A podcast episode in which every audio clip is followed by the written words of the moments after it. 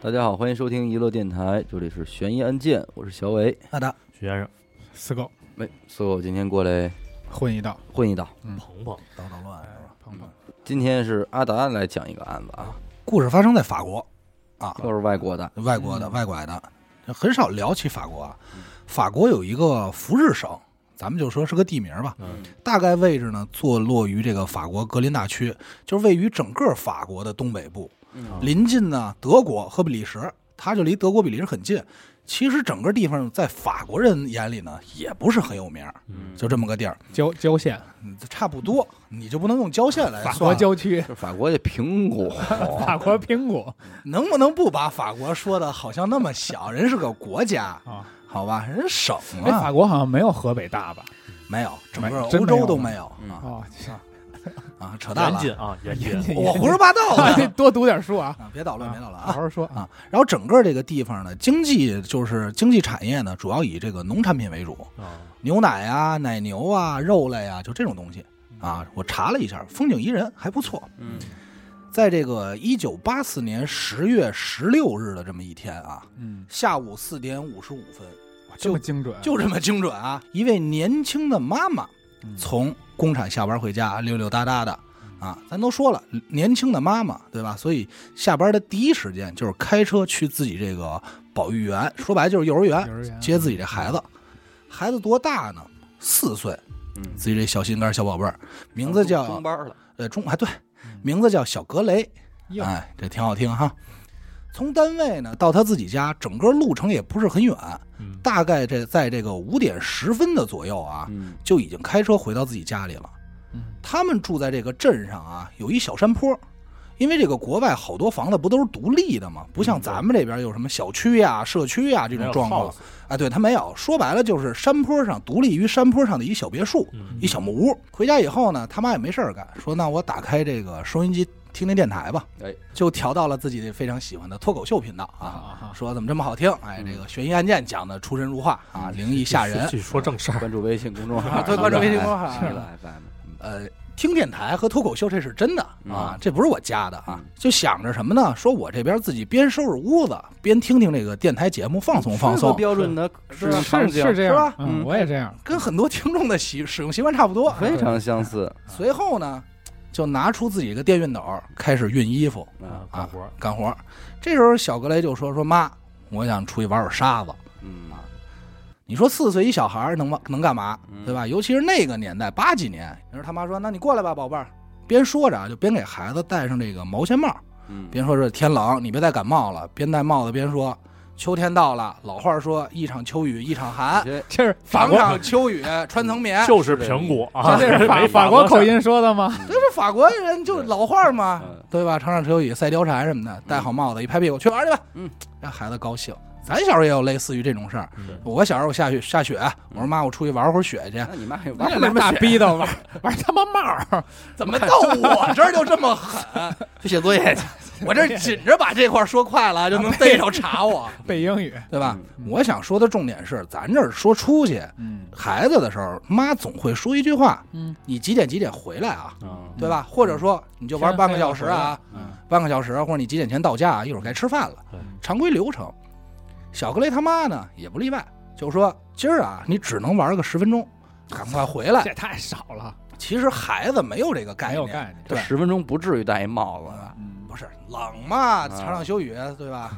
说一会儿咱就该吃饭了，嗯也是有原因。嗯，而且你说这一会块儿儿你爸回来咱炸带鱼啊，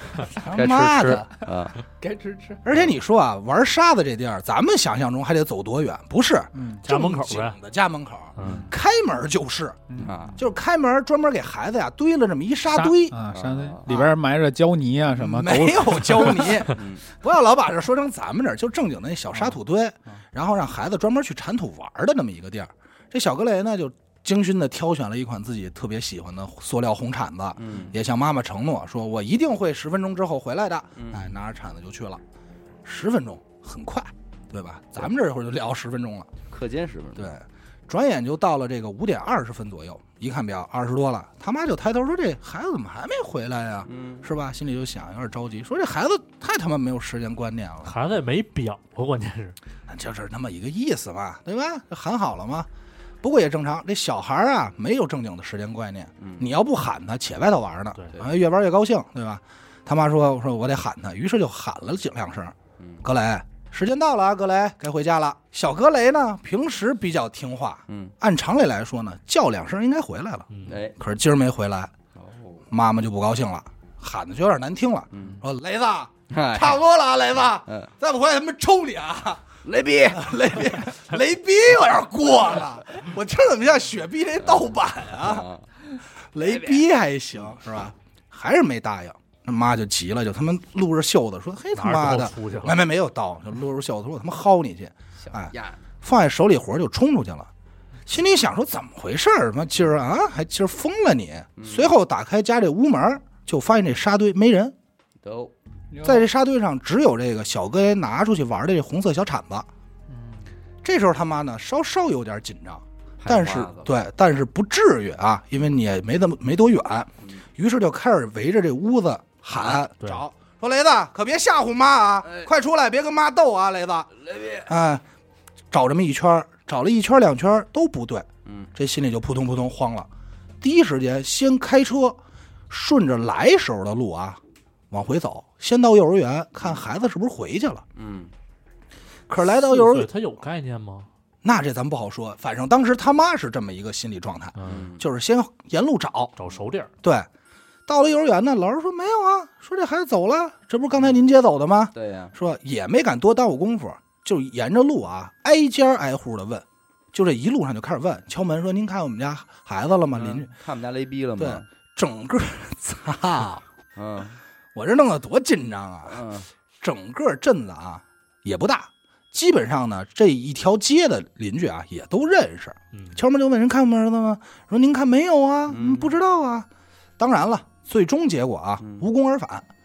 因为那会儿啊没手机。哦，所以出于无奈没办法，就选择第一时间先赶快回家，给自己丈夫打一电话，嗯说咱儿子丢了。嗯，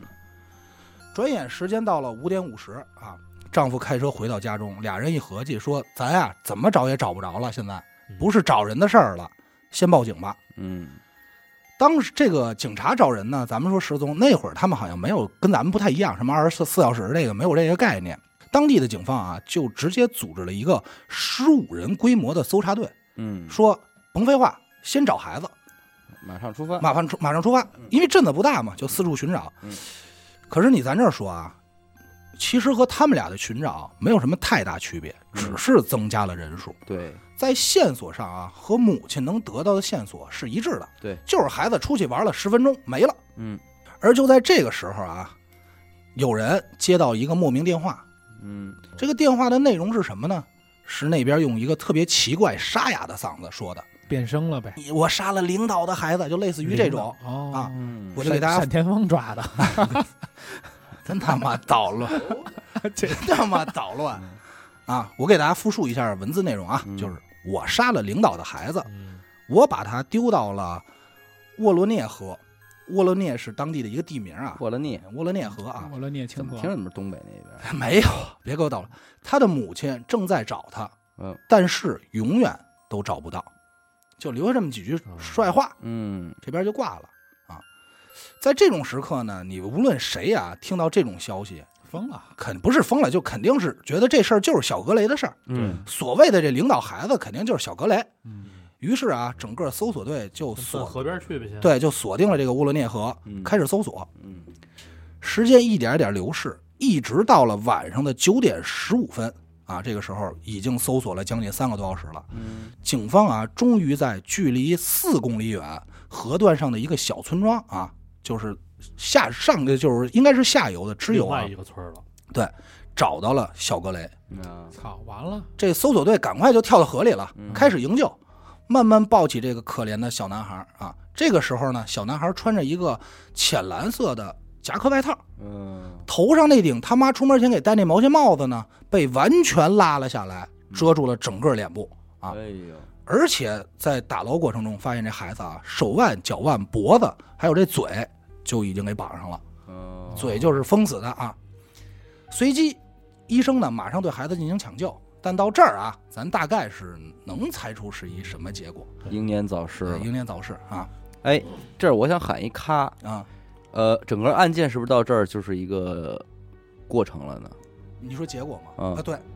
我说现在这样一个案子放在这儿的话，嗯，咱们按照自己脑子里的画面，大概哇其会是怎么一个想象呢？嗯呃，仇杀嗯，复仇，但是这个领导他会不会是不是这个事儿啊？呃，有可能啊，是有可吧能，有可能打电话这人不是真正的凶手。我就想说，你是怎么看待这个孩子被弄走，然后又到河里的这个想画面的呢？被强行掳走的，但是会有声音啊，对呀、骗走的呗。你认为是骗走的？先说，哎，过来，然后他就过来了，嗯，有可能。然后直接带走，扔进河里。我操，不会就是他爸爸？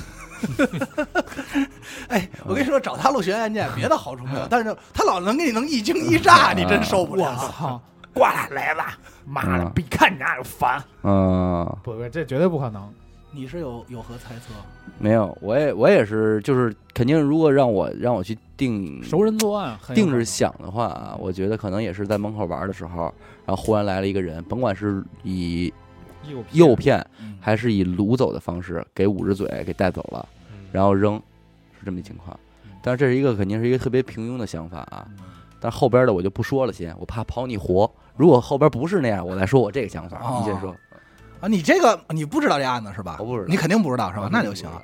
其实你你看喊喊咔喊早了，啊，你应该听完尸检结果再喊咔哦啊。尸检结果还是有一定作用的啊。啊先听听咱啊看看线索。哎，对，看看线索嘛咱。们现在去那先个搜证吧，先搜证吧。怎么老有剧本杀里的东西？嗯第一轮搜证开始吧。嗯，第二天啊，法医对孩子进行了全面的尸检，嗯发现小格雷的死因呢是溺水窒息而死，啊啊，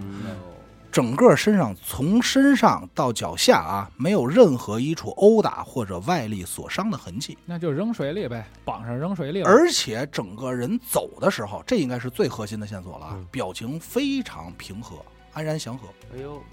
完完了全挣扎过完全没有过任何挣扎过的迹那象，就是睡着了扔水里的，嗯，对吧？不好说。所以警方当时的猜测是什么呢？是在孩子被扔到河里之前就应该已经失去意识了，对，嗯，是这么猜的嗯啊。嗯，当时呢，负责调查这些警员呢，首先想到的是什么呢？该不会是他们邪教组织下的毒手吧？这没有。法国有邪教吗？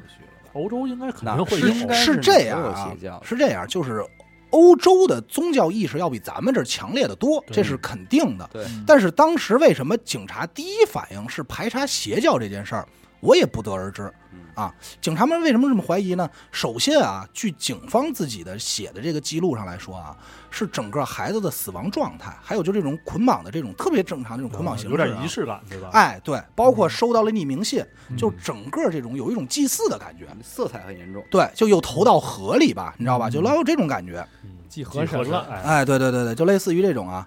还有一个呢，就是这是我推测啊，当时法国人会这么想啊，感觉可能是因为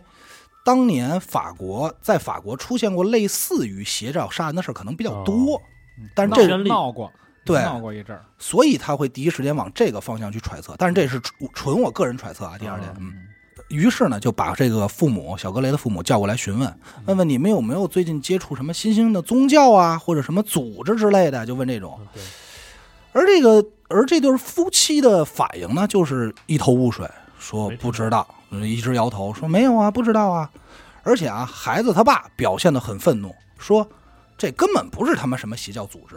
这一定是乌鸦对我展开了报复。我操，东兴东兴乌鸦，东兴警察五虎之一乌鸦，还有香港的 事你儿，们这就捣乱，老师，对吧？驼的小弟， 操，不好办，不要办啊！警察当时就抽了颗烟，说那这个乌鸦，你说这乌鸦什么情况啊？又哎说 是那个《火影忍者》里边那 个乌鸦，没有，看九郎 那 看啊个，这有狼，真他妈乱！说你说的又是哪一只乌鸦？嗯，说怎么快快娓娓道来吧，嗯快快来说。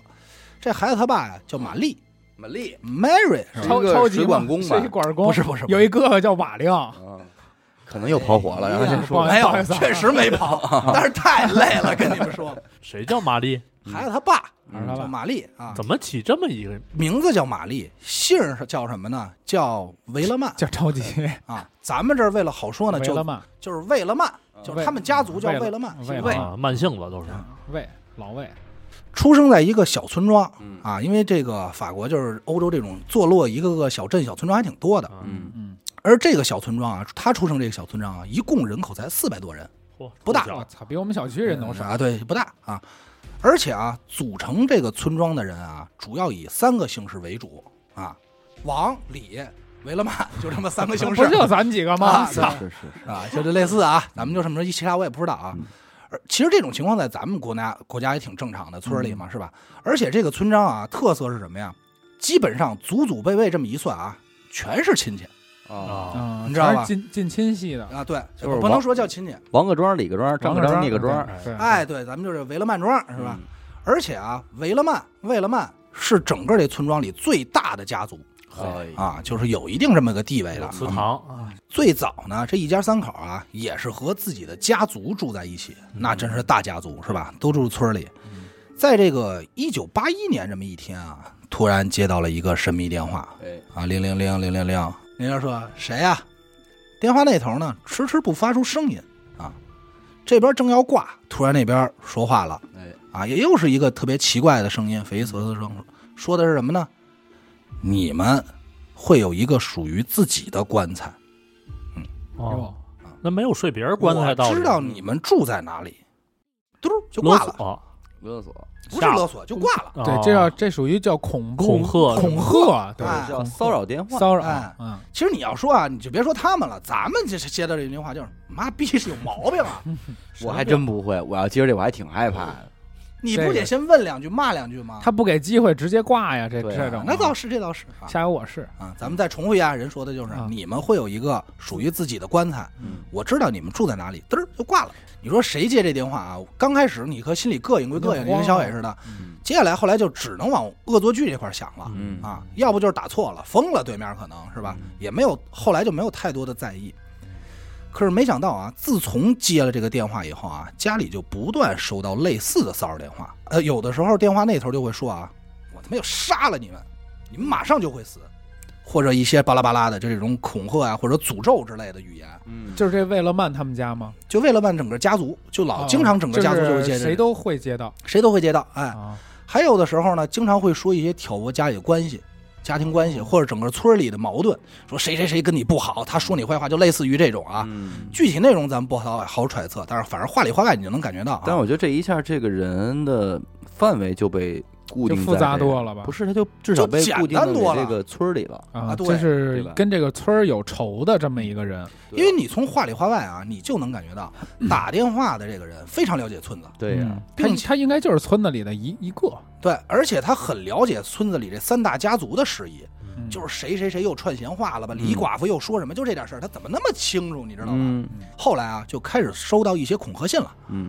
这个信上内容呢，和平时的电话差不多，无非就是这点事儿，什么诅咒你、杀了你、你家里和谁谁关系不好吧，嗯什么全是这种乱七八糟事儿。嗯，所有的这种信件最后的署名啊，都是乌鸦哟哦 啊，耀阳 都是耀阳，张耀扬，啊，就是乌鸦啊。最早一开始接到这些电话呢，都是这个小格雷的爷爷奶奶，就是老辈儿的居多。老格雷，那老个咱们就不能叫老格雷嗯啊，嗯嗯，就是这辈儿啊。老贝勒曼，对，老为了慢。其实呢，和这一家三口没什么太多关系。可是后来呢，还是他爸，就咱们说这玛丽啊，有一天在工厂上班，成功的啊被推荐到了管理层，哦，摇身一变呢，就从一个普通的这个基层工人变成干部了，嗯，就开哟管理层了啊。嗯 从这天开始，孩子他爸玛丽就开始接到类似的电话了。哟哟，这是眼红啊，并且啊，是一种用这种很酸的语气和他对话，是咱们上期的上期的 语气，还故意经常称啊称称其为领导，哟， 就用这种讽刺性很强的 语这气太讽刺 刺了，激他，是吧，领导？你太讽刺说了，这样人说话是不是不好？领导导，，你说这他 妈能操多操呀，领饶导！不了，太坏了，呃， 就来刺激他，这是真事儿啊，真事儿啊。嗯随后呢，这一家人感觉到有点不安，随即就搬家了，哦，到了现在这个地址，就是离开了这个村子，就是咱们说的这个新家。嗯刚到新家的第二天啊，这个座家里的座机固定电话刚刚开通，就又开始接到了乌鸦给他们打来的骚扰电话。这绝对熟人啊！太熟了，而让孩子他爸印象最深刻的一次内容啊，对话内容是什么呢？乌鸦说：“我要烧掉你那栋漂亮的房子。”哦，啊，玛丽听完就说：“烧烧不嘞，跟我说什么呀？啊，没有啊，人家就没这么说啊，但是意思就是无所谓， 你烧牛了逼你试试。不是人没这么说，人说你烧呗，你烧了我再见，嗯，就是这么。操，乌鸦又说说，那你让你媳妇儿小心点儿。哦，说上回啊，我给她做了个陷阱，但是她很走运，要不她早出事儿了。 哦，然后玛丽听完也没搭理他，说你爱怎么怎么样，反嗯正媳妇儿我也想换呢，早就是吧？啊豁出去了，喜嗯没没欢没这么说，啊，人家说那意思就是你爱怎么怎么样。嗯，说到这儿呢，就想挂电话，刚要挂，那边又说声儿，又说又出声了。你看看你那漂亮的儿子，我用望远镜啊可以看到他，嗯哟，总有一天啊我会他妈掐死他。嗯就是说，这个时候玛丽急了嗯，啊，直接就急了，就骂起来说：“操你妈！你他妈要敢碰我儿子，我能抽你丫，弄死你！”就就这这就这种。这个时候啊，电话那边的乌鸦发出了一丝诡异的笑声，嗯，然后电话就挂断了。啊！我分析一下啊，嗯，他说烧他房子的时候，他不着急；嗯说弄他媳妇儿，他也不着急；嗯说弄他儿子，他才急。嗯所以他下定决心，他要弄他儿子。嗯，他他只是想让这个人难受嗯陷入痛苦，啊，对，，对吧？这算什么呢？就这就算彻底上套了啊！嗯，呃，就像这个刚才死狗说的啊，乌鸦这个人一直在寻找这个玛丽激怒他的软肋，啊，就是软肋找到他这个软肋啊。你不是刚换的房子吗？那我把房子带烧了，代表你钱嘛，对你心疼吗？哎呦，你不在乎，我把你媳妇儿弄了，你在乎吗？你还不在乎，嗯，我弄死你孩子，你急急了吧？你那我急就了说弄嗯明什么？说明你在乎你软孩子肋，那就好办了，那就弄你，我下手就容易了，对吧？真是，真他妈坏！啊从那之后啊，这一家人就真的开始有点担心了，嗯也是怕出事儿。小格雷啊，也算上是这个魏勒曼家族的掌中宝。嗯，一呢，他占一个年龄最小；嗯二呢，孩子长得漂亮，人见人爱；还有啊，就是他是他们家族这一辈儿里的第一个。长长子子嗯长孙，咱不能说是长子、长孙、长重孙，咱不能这么算啊孙。子辈儿头一个，但是孙子、重孙子辈儿的第一个哟，啊，嗯你就是那你这家里所有亲戚都疼这一个孩嗯子，可不又是大家族，对吧？？所以这一家人呢，对这件事就整个非常紧张起来。嗯，但是，是咱这儿说啊，没有任何一个人能对一件事儿一直保持着警戒心和那种紧张感。对对，时间长了，渐渐也就淡下来了。时间推移到了一九八三年五月，他接那电话的时候，一九八一年嘛，这就已经有时间了啊。嗯，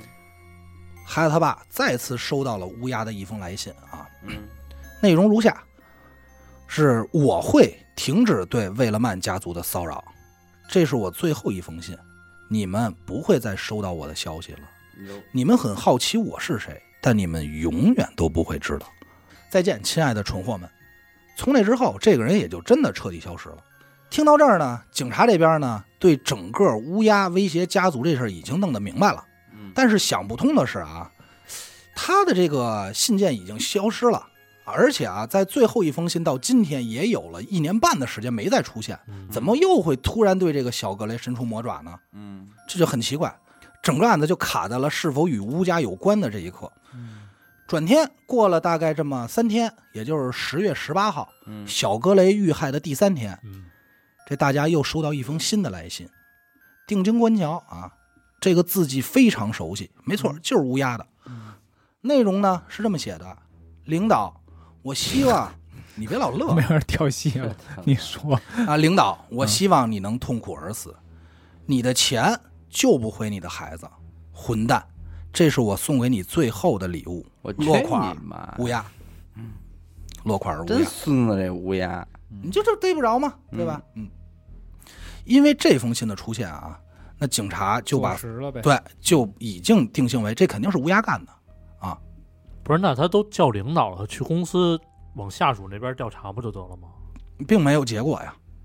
并没有结果，因为这个你听着这个乌鸦这件事儿已经很久了，嗯但实际对于警方知道能搜索这件事儿，这才第三天。嗯，对吧？哦所以他还哦嗯没法那么快时间排查，这不是一条一直特别长的线，对吧？只是孩子出来事儿以后，他才想起来嗯说会不会跟这个有关那太会了，啊？随即又收到乌鸦这封信，那警方就确定那肯定这事儿就是乌鸦干的，嗯，但是唯一卡的卡的点就是什么呢？这乌鸦到底他妈是谁呀、对啊，嗯他又不是东兴那乌鸦，他是谁呢？嗯，对吧？你依然解决不了啊？难道真的是因为和红星抢地盘吗？对吧？嗯通过电话上的叙述和接到的恐吓信啊，基本就分析出来，乌鸦这个人应该就是他们村儿，要不就是对他们村儿非常熟的人，嗯基本锁定在三大家族成员之之之中。其次呢，通过他们家刚搬家，第二天就能得到他们家的新的号码，说明这个人和格雷小格雷父家庭的关系非常亲密。那确实，但即使是这样啊，符合这样的条件的人大概有七八十人，操，那人缘够好的，你就不是你就相当于亲戚，嗯亲戚里道的，你这办你你结婚了，你这亲戚都来了，嗯然后这时候你收到你你怎么着就来场的都算上了，对，你这没办法，而且亲戚之间互相传这些事儿太容易了，嗯对吧？然后再加上同事呢，因为我觉得就是一直称呼领导应该是一个工作上的，你看你你这么想是吧？对啊，但是这不好说。我先给你这么，我先接着给你往下讲啊，你就明白他怎么想的了。这个事儿，啊，这个时候呢，这个警察局局长就坐着抽烟，就愁，就分析，就拿着他这家谱，就分析出这个家族。嗯第一时间啊，就怀怀疑了一个人，这人叫米歇尔，嗯咱们就称之为老米啊。嗯这个老米应该说是玛丽的亲生哥哥，嗯俩人大概差这么三岁左右嗯啊，嗯也应该就是说小格雷的二伯父、亲哥哥杀亲二大侄爷子，二大爷，对吧？嗯咱们这话就叫二大爷，就是二大伯子，应该是是这么、二伯， 对，长二伯，他不姓张嗯啊，是吧？米二伯是吧？米二位，这个二大爷啊，小时候和这个孩子他爸经常厮混在一块儿玩儿，嗯关系非常好啊。那关系这么好，警察为什么会给他这个列为嫌疑人呢？嗯是因为啊，案发当天接到那通绑架领导孩子那个电话的人，嗯正是他这二大爷。啊，我刚才就想问，我说谁接的这电话，哎对吧？二大爷接的，嗯，但是二大爷接电话呢，是当天下午的五点半左右接到这通诡异电话，那边就挂了。可是，在这个时间上呢，二大爷根本不知道小格雷已经丢了。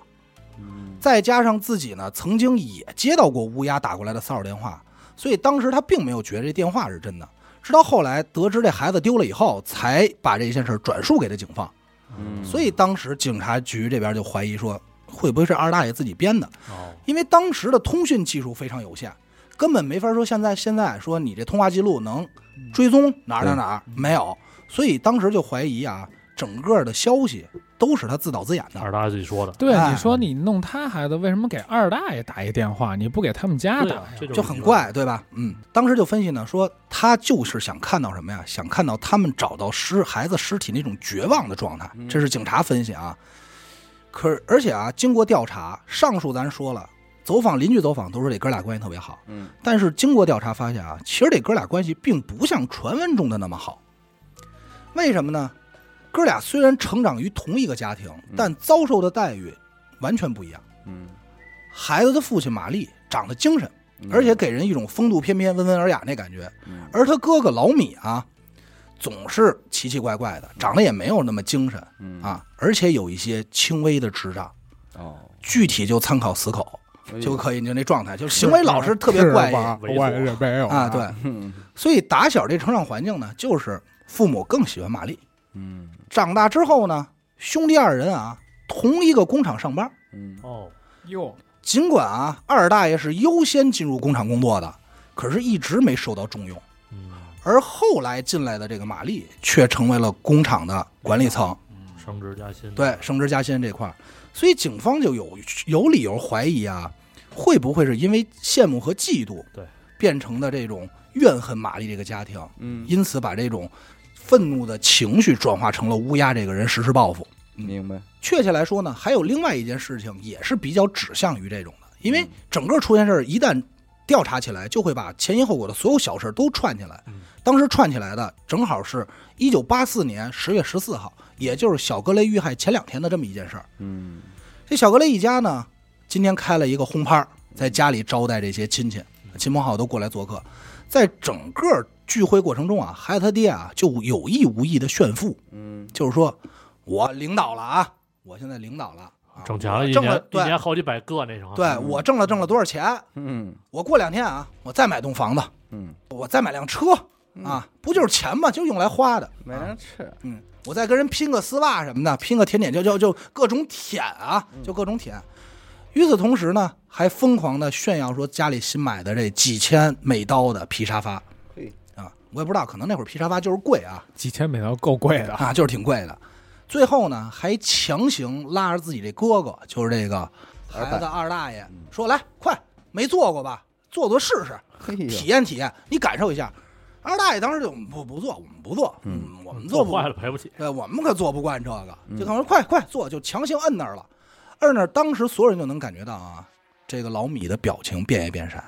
但是出于礼貌呢，还是说了啊，真舒服啊，哈哈哈哈， 真好，我这痔疮都好了。就出于礼貌，还也只能捧呗，对吧？嗯然后而且还说了一句话，说什么呢？啊，这果然是只有领导才能买得起的沙发呀。嘿，这话说的，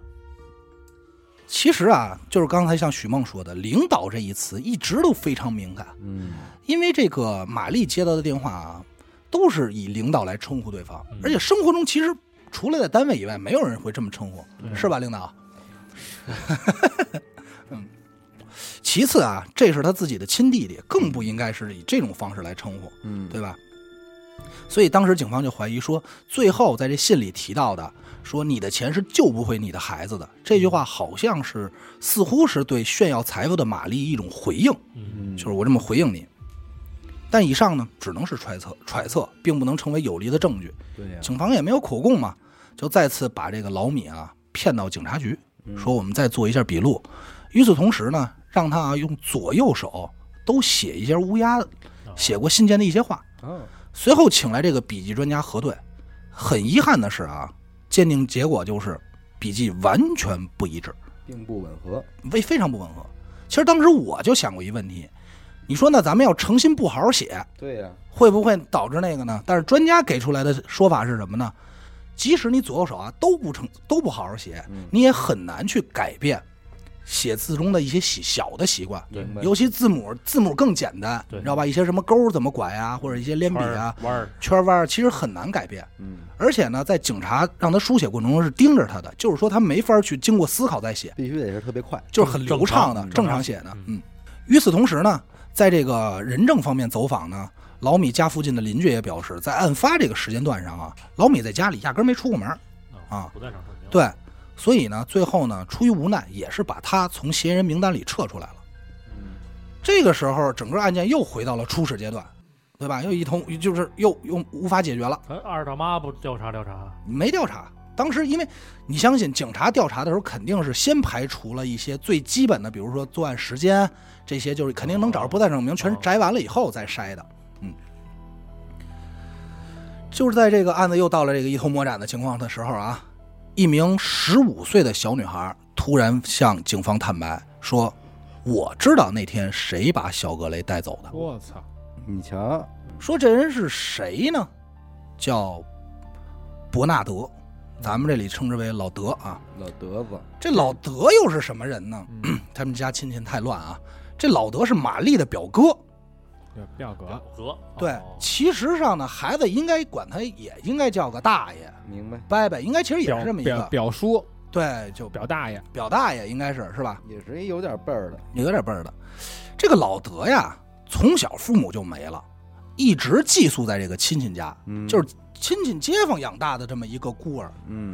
年龄上呢和这个玛丽哥俩相仿，哥仨关系特别好。嗯，从小呢，仨人一块儿长大，在外人看来啊，老觉得这是亲哥仨，啊就就关系就这么好。但是后来呢，仨人结婚就分开了，尤其是老德和玛丽这一家啊，关系一直不太好。什么原因呢？就是因为这两家的妻子互相看不上，嗯，就说白了就是妯娌之间那点事儿看不上眼。怎么不顺眼呢？一方啊就觉得，嘖这个说这个老德这媳媳妇儿说这经常说话粗俗、嗯庸俗、媚俗，说说说说脏话，说说怎么那么媚俗，这老说脏话，就举报他，嗯举报他啊。另一方面呢，就老说什么呀？说啊，玛丽这媳妇儿怎么那么能装，嗯傲慢啊？这每天还老举报 别人啊，就这么两家就这么，久而久之，都是最后塑造成了主播和听众之间的矛 盾，久而久之啊，这俩妯娌关系不好，你说这俩哥俩关系能好哪儿去？嗯，慢慢的，两家就彻底不来往了，就真的掰面儿了。嗯掰的还挺狠的。当时呢，警察在排除了老米的嫌疑之后啊，就把搜索范围扩大了，嗯扩大成什么呢？就整个村子，并且和这件事儿相关的人嗯都叫过来进行大规模的笔迹对照测试，嗯就是来写吧，这是现在唯一的证据了，嗯就是找着乌鸦是谁嘛。嗯在测试过程中，老德这个人笔记写的乌鸦和署名中的乌鸦这两个字极为的相似。嗯于是当时警察啊，就是没二话，直接给拘留了，并问嗯他说：“小格小格雷失踪那天五点半，你在哪儿呢？”嗯就直接就问。但老德呢称说：“我啊有完美的不在场证明，还完完美美，完美啊！”在那天五点三十分的时候，老德正好来到了自己太太的娘家。嗯，进门以后呢，发现自己小姨子在屋里坐着呢，嗯啊，家里也没别人。于是呢，他呢就跟小姨子在家里待着，等其他家里人回来。嗯所以在这个时间段，我的小姨子能为我做出证明。嗯警察说：“那行吧，那我问问您小姨子呗。”很快找到小姨子，而小姨子的回答呢，和他说的截然不同。嗯小姨子称啊，说那天五点半放学自己回到家中的时候，说姐夫已经在家待着了嗯啊。这警察一看，说这俩人供词对不上完全不一啊，样完全你这还称自己完美的不在场证明，嗯完全相反呀，说这里肯定有问题，所以就连夜审讯了这个老德的小姨子。这个小姨子是谁呢？就是咱们刚开始说的那个十五岁的女孩儿，哦，她小姨子岁数很小，警察也看出来，一你年龄小，所以啊，就是连夜审讯，不断施加压力，嗯，要求她说出真相，那心理防御线肯定呃很弱。嗯最终在承受不住压力的情况下啊，娓娓道来了嗯当天怎么回事儿。当天小姨子是五点放学，嗯刚走出学校，姐夫就开车来接她了，嗯，嗯并跟她说啊，说是你姐姐让我接你的嗯啊，谁让我接你回家，那也没多想啊，自己姐夫又不是外人，也是熟人，上车呗，嗯跟人就走。上车的时候呢，就发现啊，自己姐夫还有一个三岁那小孩儿子嗯，也在车上呢，嘿，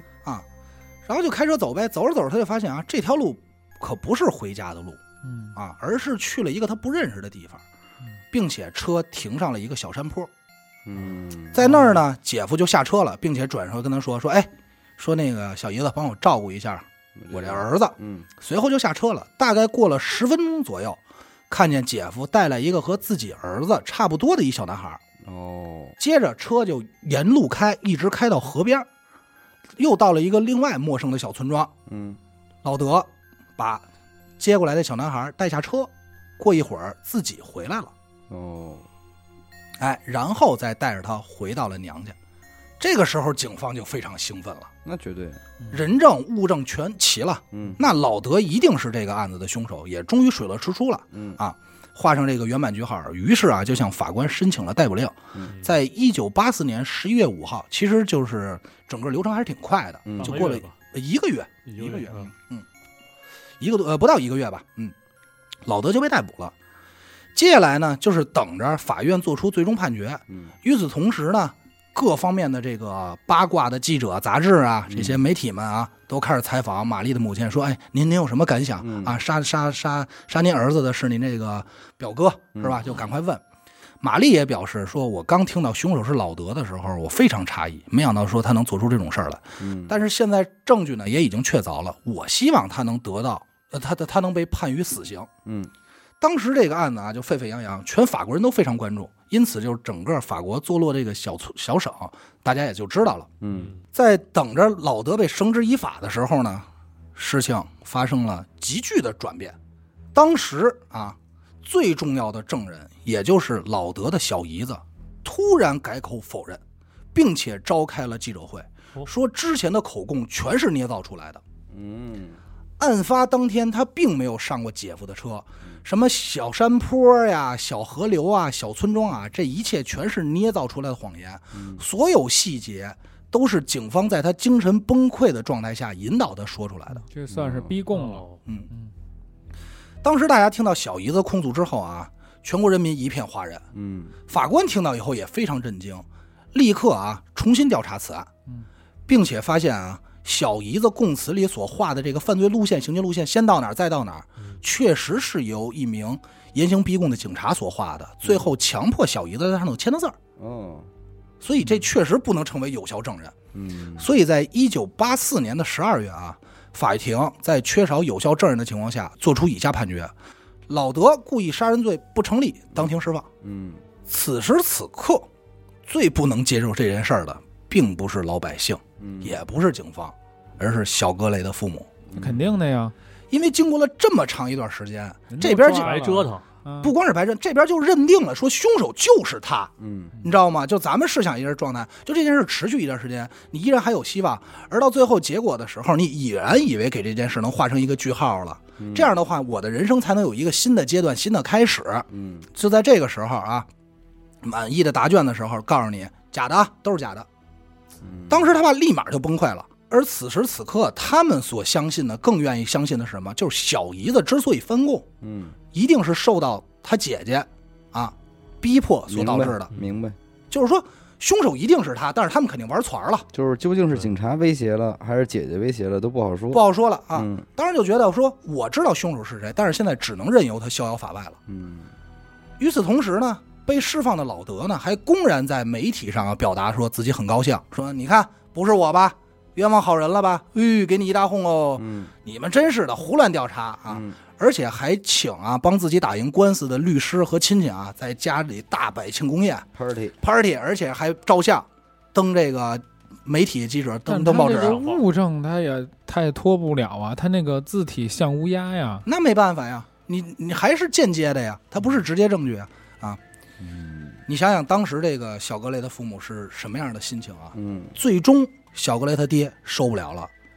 直接就掏出猎枪对着老德嗯一枪毙命，报仇了，说就是你，你丫承认不承认？反正我就跟你丫崩了，嗯就崩了。杀完人之后的玛丽呢，主动向警察局自首，嗯但是这个检察官考虑到他是因为失去孩子一时的冲动犯罪，嗯所以啊，法官判了他九年半的有期徒刑，嗯就是也没有说太多。而事后呢，这个风波呢也没有完全平息下来，因为当时的这个法国群众啊，有一点这个吃瓜心理。咱们想，就是八十年代、九十年代初那会儿，嗯嗯看热闹不怕事儿大。没事儿干，哎，对，就是说，那就是想说说这就是一肥皂剧啊，这比电视剧好看啊。说那凶手不是他，那下一个是谁啊？咱们接着找吧。嗯哎，就是这种看出病不怕病大。一旦有了这种热点的舆论啊，各大媒体就开始闲不住了，嗯纷纷自己请来了侦探来调查和介入分析这件事儿。嗯查着查着啊，就把所有的这种怀疑的目光啊，就抛向了小格雷的母亲。嗯你明白吗？就嗯就是实在没人可推了。哎，当时我也是这么想，我说是不是没得查查了呀？嗯然后就哎，那查查他妈呗。咱先说啊，一啊，这帮媒体和侦探确实他妈闲的，嗯二呢，也确实是因为小格雷的母亲在证词上有一些内容是经不起推敲的，嗯所以才会被被查出来。嗯小格雷母亲说，那天自己下班以后啊，宣称自己开车来幼儿园接孩子，并且在回家路上遇到一个遛狗的邻居嗯，而且还摇下车窗跟人打了声招呼。嗯，这些都被证实了。但是邻居啊，回忆说，打完招呼以后嘛，这邻居正好是顺着这山坡往上走，嗯也就是说一会儿就能路过他们家。嗯在路过他们家的时候啊，发现他们家门口并没有停着车，嗯也没有看到小格雷在门口玩沙子。没回家吧，就那意思。嗯而我，而邻居回忆说，我看到这一幕的时间正好是下晚上的五点十分到五点二十之间，嗯案发时间呗，案发时间。也就是说，跟母亲说的，我在家这听听娱乐电台呢，然后他丢了这，完全对不上。嗯，对不上啊也就是说，如果邻居的口供是真的，那也就是母亲在撒谎那时间没有回到家里，很有可能带着孩子去其他地方了，绑了或者扔河里，这是有可能的。至少他没说实话对，对吧？嗯。我们再说啊，孩子没有挣扎过的迹象，嗯表情很平和。刚才就说了，嫌疑犯很有可能是熟人，嗯那母亲无非是再熟悉不过的熟人了吧？嗯对吧？而且还有两个目击者称啊，说当天看见母亲下班以后啊，并没有直接去接孩子，嗯先去邮局停的车，哦寄了一封信，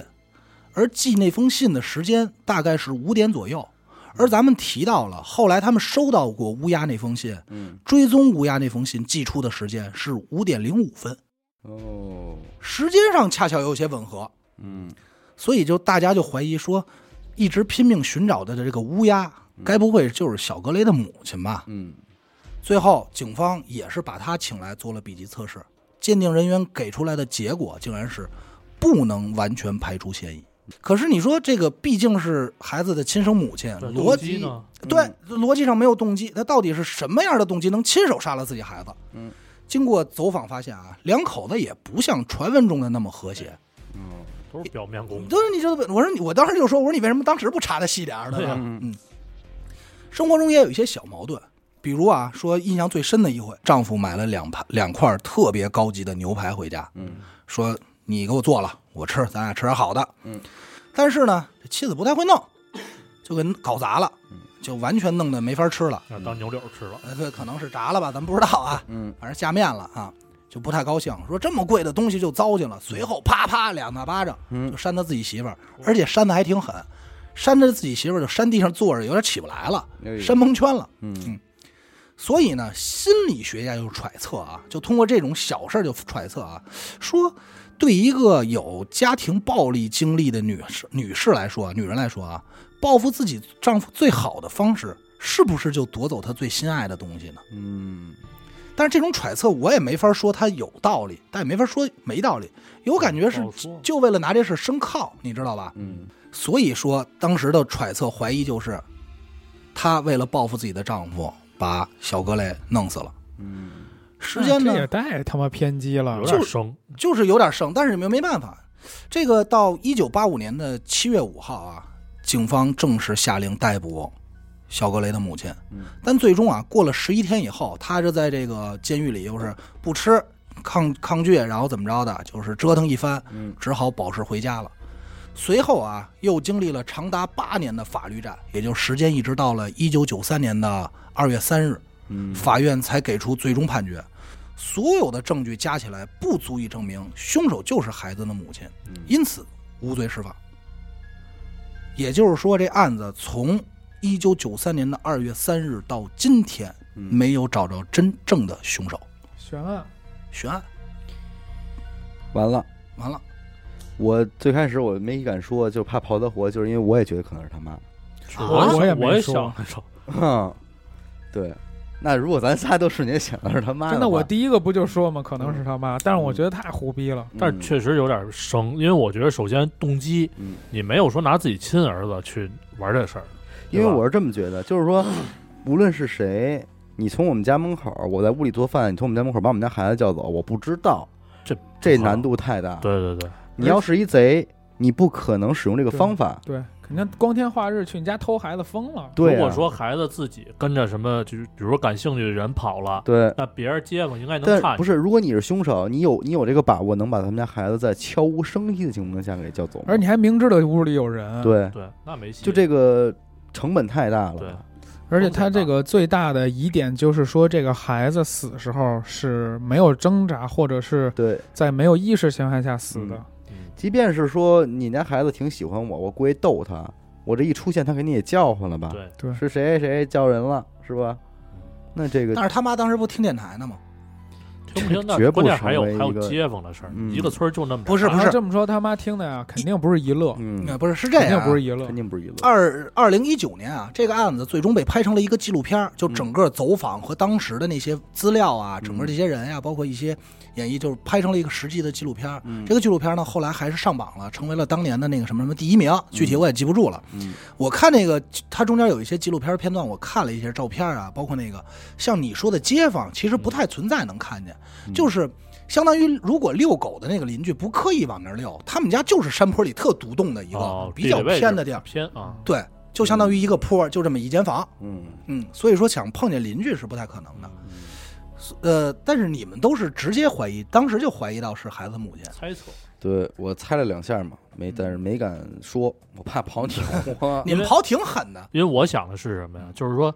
嗯，警方这点事事儿办的不怎么利落的，嗯你看，你分析这么多案件还不知道吗？警方这点事儿办的，对，因为你想想，如果要是都排查的话，首先从近亲肯定开从始最排，最亲的往外排，嗯笔迹也好，然后动机也好，怎么着的都应该去按照这种先后顺序，能捋出来一个轻重缓急。我觉得，嗯咱们就是录悬疑案件这么多期啊，能称之为悬案的，就是咱们录，其实不太愿意录这种没有结果的案子，老觉得不痛快。但是录出来所有没有结果的案子，它之所以能成为悬案啊，中间一定有一些机缘巧合，比如警察帮忙了，嗯，帮凶手忙了，对对吧？然后整个这件事儿谁又帮过什么，谁裹呃了吧？对，谁裹乱了，所以导致的。但是我当时就在想，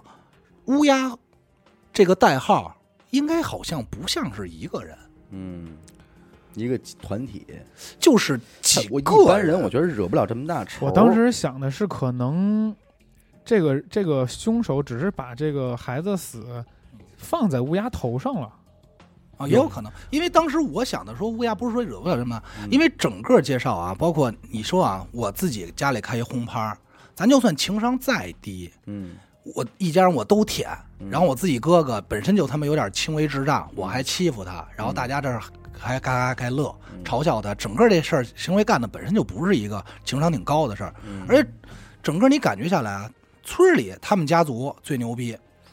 他父母、他爷爷又都特别喜欢他，又宠他这儿子，嗯也就是说，整个的这个玛丽在这个家族的位置。嗯应该是挺高的，嗯挺相当于高的这个家族里，保不齐咱这儿揣测啊，保不齐这家族里就他能挣这么多钱，嗯嗯，没事儿就回村儿挤兑别人，嗯有可保不能齐，因为经济实力决定家庭地位嘛，对，对吧？有嗯所以可能，所以我老有种感觉，就是乌鸦这件事儿不像是一个人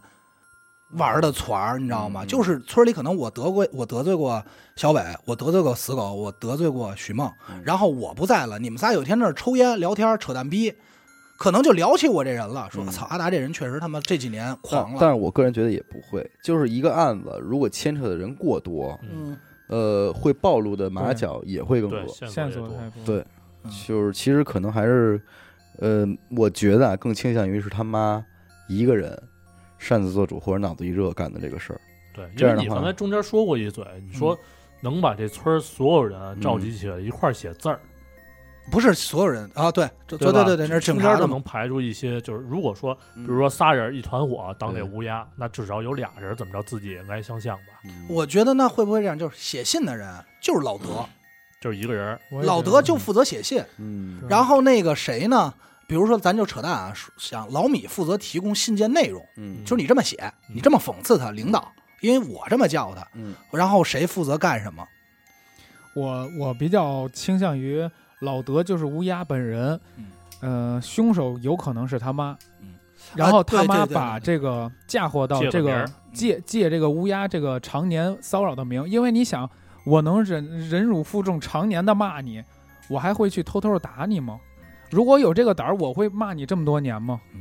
我也有一种对吧感觉，冥冥之中有种感觉，就感觉好像犯案的人和应该乌鸦不是乌鸦一个人，对嗯可能就因为乌鸦的出现，所以导致了警方的他就对对，就导致了警骚扰方警的方的这个判案，对影响了警方的判断。但是就是乌鸦前期跟后期那些笔记的没法考证了，对吧？你不不确定是不是一个人。那你说要那是那他要收那个是他要收了那那么多如果要是信啊这样的话，那乌鸦就是是从始至终是一个人，那就没法借名。那这信是谁写的？那还有一种就是，这个小孩他妈跟乌鸦老有联儿，德、跟老德、跟他的表叔，有点事儿啊。 对，我跟你说啊，其实我当时揣测的什么呀？我揣测了一个别的，我老觉得呀，老德和他这小姨子有点事儿，现在就是不敢揣测嘛，咱一揣测就说咱脏心烂肺，你不这是，是这样啊嗯。如果俩人要没有个事儿，嗯为什么俩人的口供对不上？嗯对，就是我老感觉这俩这也人是一个隐点约中对瞒着什么，但这件事儿很有可能跟小小格雷的死没有任何没关系，嗯对只是我不想说出来，嗯所以我觉得可能就中间还有这种事儿裹乱，所以导致警方的你刚才说嗯这那些个方式一老德一论等片小姨子，在在在在他们家小姨子这就等很那奇块怪儿，了对，就很奇怪。嗯呃也不能说奇怪啊，反正就奇是怪，你哪有姐夫跟跟小姨子在同处？哎，不不不，这个要是稍微差点年纪的话是可以的，他是就是不是你比如说我姥姥姥家，嗯，那个就是我爸先去，都知道晚上今天周日去我姥爷家吃饭。这么说，嗯，药匣怎么对他小姨 子，对吗？那不不是当敢个想啊，这事那儿不是敢想当个长辈儿去对待的不是，别往东北扯，呃忘了把这个法国郊区的不事是儿。我我他这说朋这药匣友子是我朋友小姨子就许十梦几一发岁小，高中，哎，他差的岁数大了，所以到最后这小姨子上学的时候缺个电脑什么的，他都给买买，他就是当个长辈儿了。这小姨子和老德之间应该差着不小呢。我我觉得还应该是老德跟这孩子妈应该是有料儿，嗯这因为你这看不好嫌说疑都在这两个人身上嗯，然后他为什么能气愤到过去把他杀了呢？有可能他知道这俩人有料儿，而且咱这儿说啊，我觉得警方啊，就算是再胡闹，也不至于就因为牛排这件事儿，就断定了说他一定有杀人动机，因为对牛排这件事确实太不足以不至成为于。杀人动机了。嗯也就是中间可能有很多不能露出的一些事儿，或者调查出来一些事儿，所以才导致了打了长达八年的这种这种法律上的这个这个这个这个战役，嗯对吧？所以一直没有那什么。这里还有一个事儿呢，就是当时后来在纪录片里也受到了人性的谴责，就是当年的这些法国的吃瓜群众，嗯就是刚开始出这事儿，大家是抱着什么怜悯心，好可怜，想逮着凶手。到后来呢，时间越来越长呢，大家老说，哎呦，他们家又出事儿了吧？嗯赶紧瞧瞧吧。赶紧看瞧瞧吧，嗯这回谁？哟，你看我说什么来着？就是这这然后老米报干的。报社这会儿就开始过度报道，啊，对，过度报道。哎，老米干的，哎，一看不是老米，然后那边说我就说不是老米，老德吧，一定是老德。哎，我跟你说是他妈，就就肯定就是这种，然后加上媒体的去炒，舆论对，舆论压死人，所以导致，所以你想想，就整个小格雷这一件事儿导致的结果是什么？夫妻二人肯定是掰了，要不他不可能去控告他妻子说杀人这个罪名，啊、亲手杀了自己的这个表哥，嗯梆一枪崩了，一条人命，甭管是不是真的，嗯是不是凶手，反正这是一条人命。他自己那哥哥，孩孩子的二大爷，嗯，他给人他给人那个什么了，调查了，告完以后，也不可能再见面肯定了吧？掰了。这家庭关系就就乱了。嗯一下就乱了，那这他妈乌鸦的目的达到了，嗯操！这就没法说了，那从这以后乌鸦就再没露过面儿。没有了。其实我还是从最最初的动机考虑，就是他们家有什么东西能值得干出这种事儿来。你说玛丽家是多趁钱，对吧？你弄一孩子，或者说人际关系是有多不好，人家杀这孩子压根儿就没想过钱，嗯就是啊，你看他整个压根儿你要说绑，好歹我让你失踪了一天以后，我给你寄一信，嗯我要多少多少钱你赎这孩子对了，什么都没有，就是再发现三个小时后孩子没了，所以说目的就就是就要是让你仇难受。就是仇杀很。仇单杀嗯纯，很单纯。行吧那那先这么着。哎嗯，得感谢您收听娱乐电台啊，这里是悬疑案件，我们的节目呢会在每周一和周四的零点进行更新。关注微信公众号“一乐 FM”，扫码加入微信听众群。我是小伟，阿达，原死狗，我们下期再见。再见再见。